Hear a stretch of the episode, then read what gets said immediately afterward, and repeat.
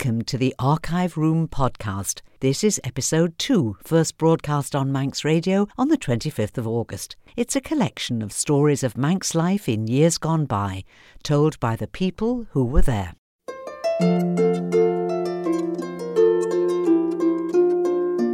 Fastyr mie, Judith Lay here opening the door to the Archive Room.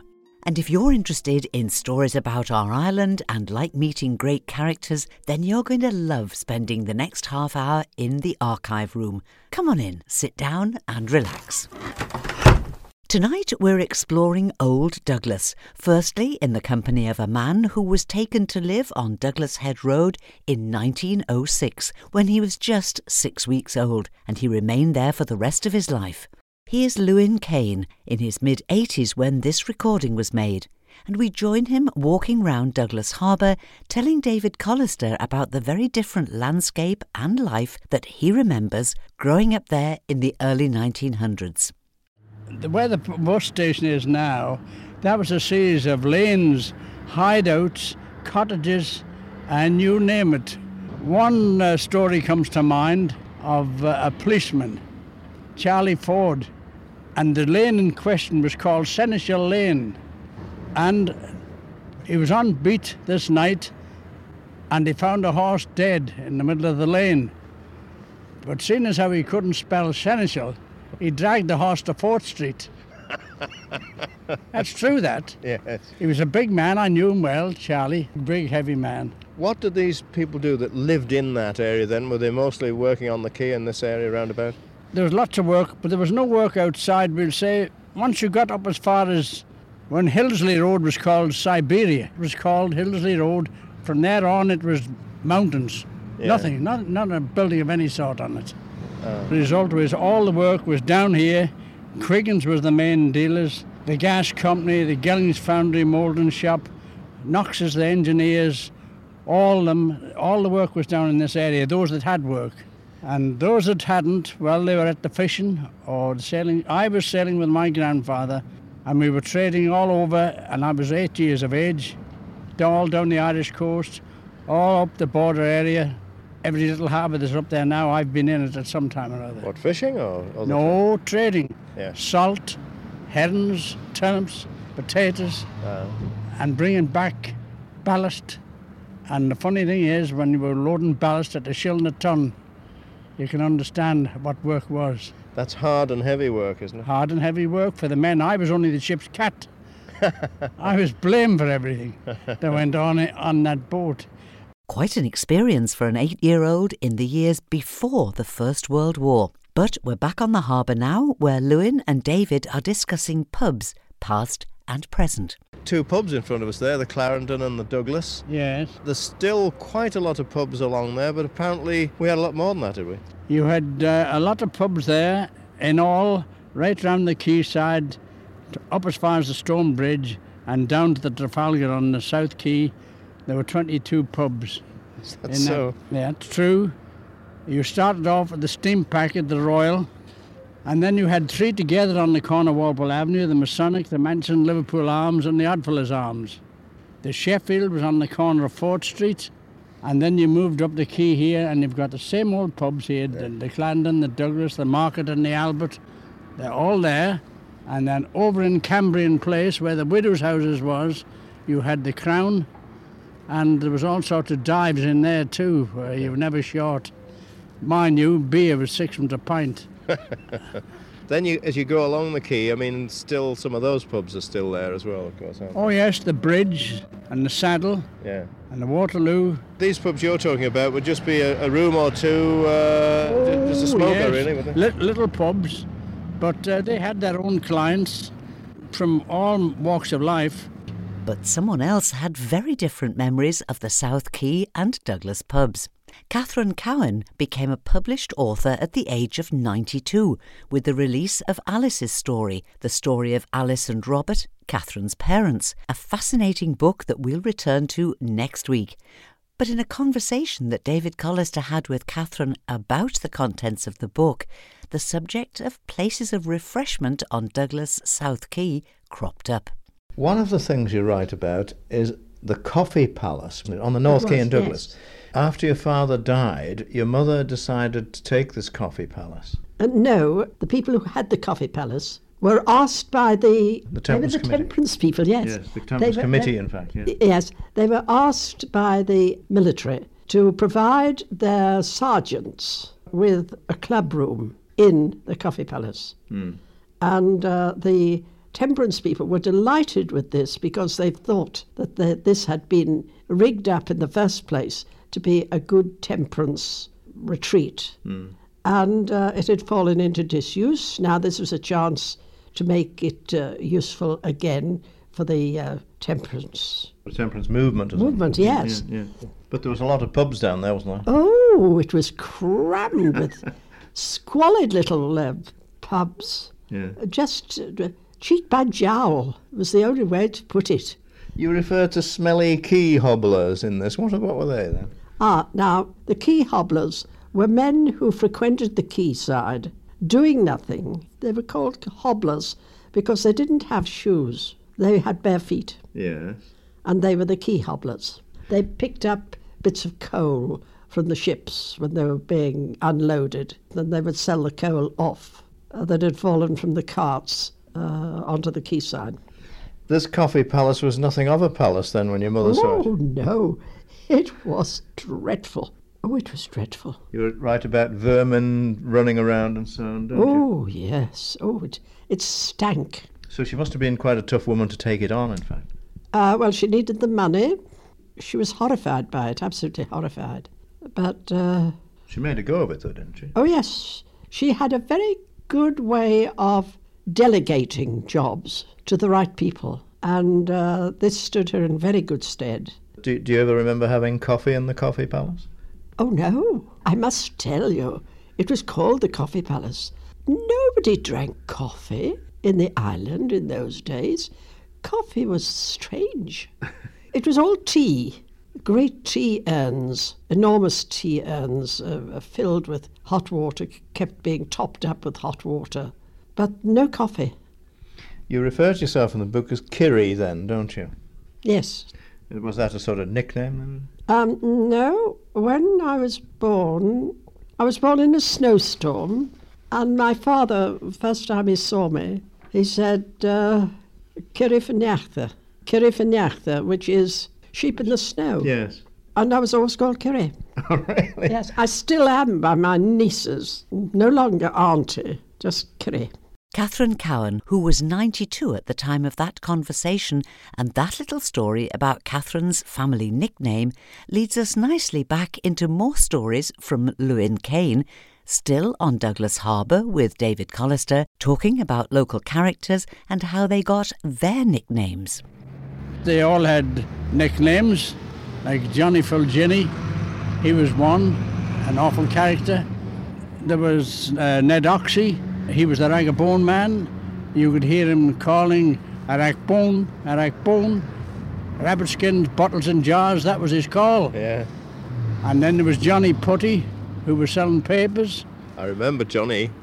Well, he would he would sound paper, paper, big boat in the bay, and you would say, "What boat is it, Johnny? Buy the paper and find out."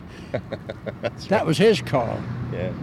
And uh, of course, there was Kelly the knife grinder. There was uh, Pegleg Cayley. Now, Pegleg Cayley, that's an intriguing name. well, he had just a stump, a stump for his right leg, a round stump, no foot on it or nothing, just a stump. But he was the most powerful coal trimmer I think I've ever seen. And uh, he, I watched him trimming coal in Knowles's coal yard, which is where the steam packet engine shop is now. And where other men would take three trims to get the coal to the top, he could throw the coal up there in one go, but there was always a pint bottle of ale standing alongside of him on the ground. One can't imagine, unless you've got photographs of the bus station as it was in those days, you would be lost in it. Yes. But what was the quality of life like for these people then? Poor. Those that hadn't any money or hadn't any work, there was only the soup kitchen. There was no dole as we know it today, no public relief, just the soup kitchen and what tickets grounds. Well, we've come down now to the bus uh, depot end of the quay here, and this then, Lewin, is where there used to be open markets. Yes, the concrete where these cars are standing now, the first row near the quay, was open market. And the stalls were there, and there was every type of stall you could imagine. The fish were lying on the concrete, and uh, the big cods that were coming in those days, big jack cods. And on a Saturday night, and nobody wanted them. There was no electric, no fridges. You could buy a jack cod, big one, for a tanner. That's the truth. But the rest were oyster stalls. You'd see people standing by, and the oyster would be opened up, pepper and salt put on them, and vinegar, and gone, disappeared. There was uh, Mrs. Lindsay, Jimmy Lindsay's mother. She had the weighing machine, and uh, you got weighed and also got a packet of little sweets for your penny or whatever it cost you on the scales. Was it a busy market then? Oh, very busy.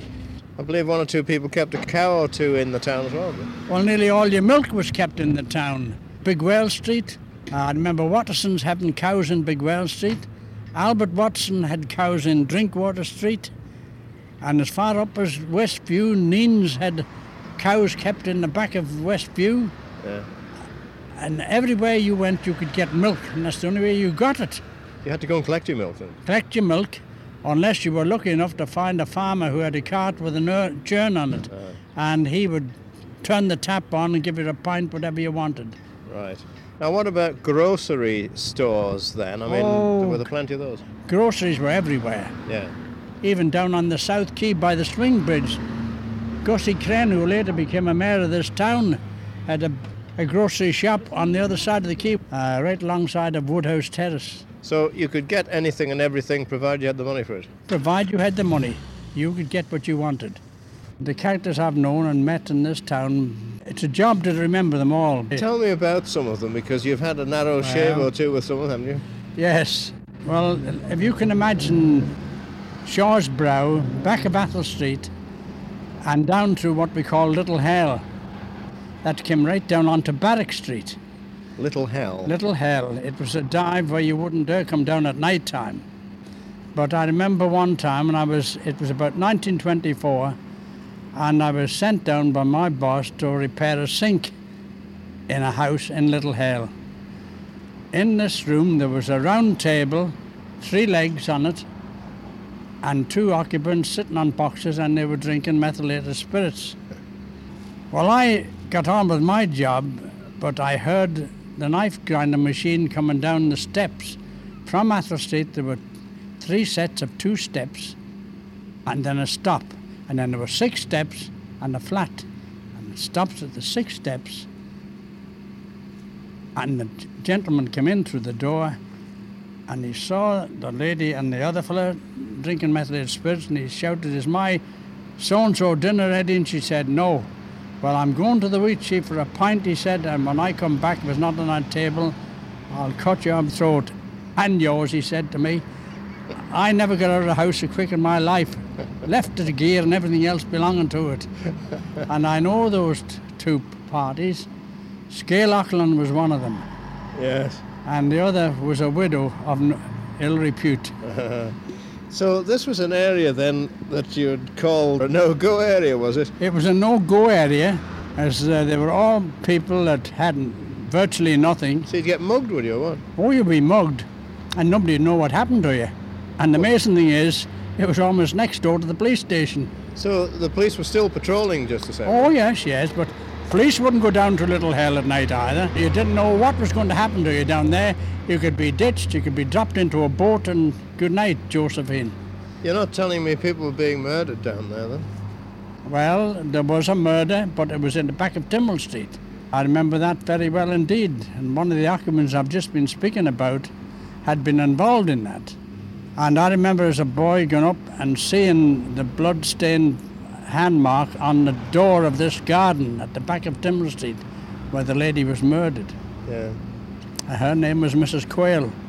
How, how long ago was that then? Uh, It's about about 1918 or 19, as far as I can remember. yes. But uh, it happened on a Sunday night. She was up feeding her hens and uh, she was murdered. Was the murderer discovered, was it? They had suspicions, right? I can't remember him ever being got by the police No. and taken into custody. Well, it's called Shaw's Brow today, but uh, you called it the Brew, did you? Shaw's Brew, we called it, and there was a court in there, Athol Court, and nearly all the people that worked in, that lived in Shaw's Brow, both in Athol Court and the downside part of Shaw's Brow, worked in Quiggins, either in the timber yard or in the rope works hmm. or in the railway. Now, there were one or two organ grinders and barrel organ people as well, weren't there? Yes, there was Flario, and he wa- he is of Italian origin. That man used to go about playing with an organ with a leg on it. The leg used to drop down to take the weight of the organ, and mm. he'd be turning it with his hand. Yes, like a hurdy-gurdy. Like a hurdy-gurdy, all round the town you could hear Flario. Yes. And of course, there were two or three blind people with concertinas. There were no shortage of music all around the town battle organs, concertinas, accordions. So they made a living at this, did they? Yes, they, the people put money in their, bo- their pocket or their hat thrown on the floor. Now, on, on in Woodhouse Terrace down on the quay, you had, you had about eight families living in there. They all staffed the Fort Anne Hotel mm-hmm. in the kitchens, in the dining room, in the bedrooms.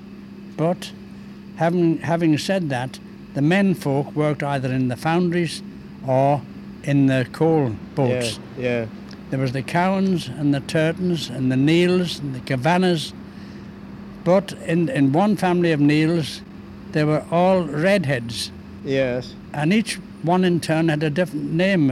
There was Ginger, there was Rusty, and there was Copper. Those are the names to define each boy. that carried on for a long time. Did you have a nickname yourself?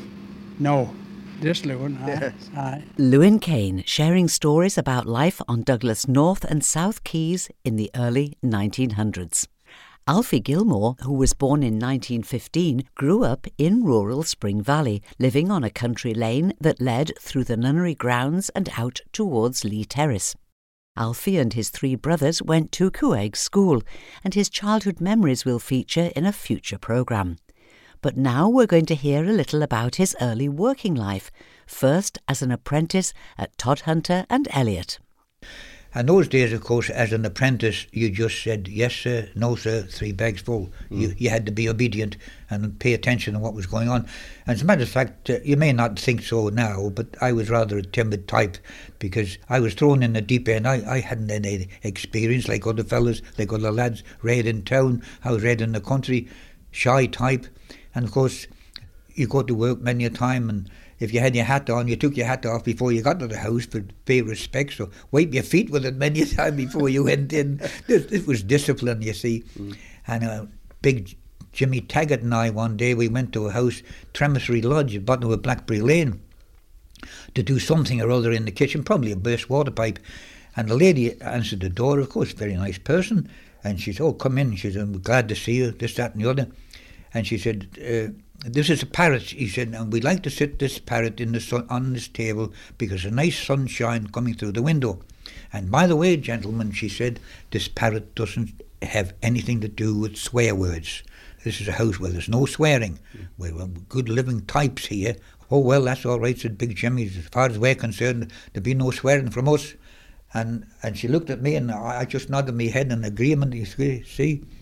So after a while, Jimmy Taggart had been down to the parrot at the cage, saying something to him. I didn't know what on earth he was saying to it. Well, after an hour or so, the lady come in to see did we want a cup of tea or that, which was a good thing those days if you got a cup of tea on the job. And uh, when she come in, she, uh, she says to Jimmy Taggart, "How are you going on?" And the parrot immediately says, "You're a stupid bugger." and the lady in the house whipped round and looked at the parrot straight away and she said, What did you say? And the parrot said, You're a stupid bugger. well, of course, I was nearly fainting myself because I never, I never even looked at the parrot. I know now that it was Jimmy Taggart that he was, That's what he he'd been saying. He'd been saying to the parrot, I'm the quiet, you're a stupid bugger. Well, you'd both be in trouble with Oh, uh, right, yes. She said, I've good mind. She said, oh, the, oh, out of the house. Oh, no, he says, you can't do that. He says, Big Jimmy Taggart says, I'm awfully sorry. It must have been the young fella. I'll chastise him when we go off the job. Well, I was shivering. mate. blaming you. Yeah, blaming me. It must have been the young fella, he says. I wouldn't say boo to a goose, never mind the blue and parrots. she said she complained to Mr. Harvey and Mr. Kennick and Mr. Quilliam, who were the three directors. Whether she did or not, I've forgotten. But of course, on the way out, you know, the, the, the, Jimmy Taggart had one or two other words to say to the parrot before we left. Well, whether it was stronger language or not, I don't know, but we never worked on that. That was the second time.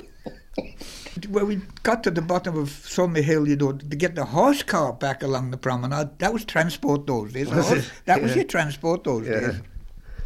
When we got to the bottom of Summer Hill, Big Jimmy Taggart says, Well, did you enjoy the joke, Alfie? And I said, What joke, Mr. Taggart? Had to be Mr. Taggart, Yeah. he was a senior. Mm. I said, What joke? Well, he says, Did you enjoy the parrot swearing? I said, Well, I didn't really because I got the blame. well, he says, Somebody had to get the blame. he said, You learn, he said, You learn, boy, you learn. Aye, well, I took the blame. Apprentice Alfie Gilmour learning life's lessons the hard way. But he too can recall some colourful characters from his younger days. There were good characters around the town and villages those days. I was still living in Spring Valley, of course. I wasn't married. I was still in Todmont as an apprentice. But I always remember uh, a builder's labourer by the name of uh, Bob Bell. He was a he was a mason's labourer, uh, and uh, he was called Buster Drum. Buster Drum, he was called, and I thought, well, why Buster Drum, you see? And of course, the lads told me, and this is quite, quite true, that Bob Bell, at one time, he'd been in the Salvation Army, and he was fond of going on the on the booze every now and again. Of course, when he went on the booze, he was drummed out of the Salvation Army. Oh. Then, of course, he was re- he, said he made a promise, and he'd sign the pledge, and he signed the pledge, and he rejoined the Salvation Army. Right, well, this particular night, he was on the promenade, and he was spouting the odds how good the Salvation Army were. And mind you, the Salvation Army are good, there's no Yeah. doubt about that, Yeah. but a good organisation they are. And how sorry he was that he'd made a fool of himself by going on the Yale, and they, they, they, uh, they brought him back into their fold, and he was quite happy. Happy, he says, I'm so happy, he said, I could bust this ruddy drum. And he did. He jumped on the drum with joy, and he was drummed out again for good. he was drummed out for good. Buster Drum, he was called ever after. Yes, and al- also, of course, uh, there were other uh, characters around the town too. There was Ben Cooley, I I may have told you, there was Ben Cooley, there was Rockamoldy, there was Fat Jack, he was he was a nice old boy, he was Fat Jack, of course, and Scare Lachlan, and of course we knew all these characters, and Bella Dole, and they all slept out. These They were tramps, but they were quite, quite harmless, quite, quite harmless. They used to live or sleep up at the Three Hedges at Pulrose. Up there they slept. They used to take galvanised sheets off the uh, tip. The tip was going those days before Pulrose houses were built, and just getting built. And uh, they slept up there, but they were quite harmless.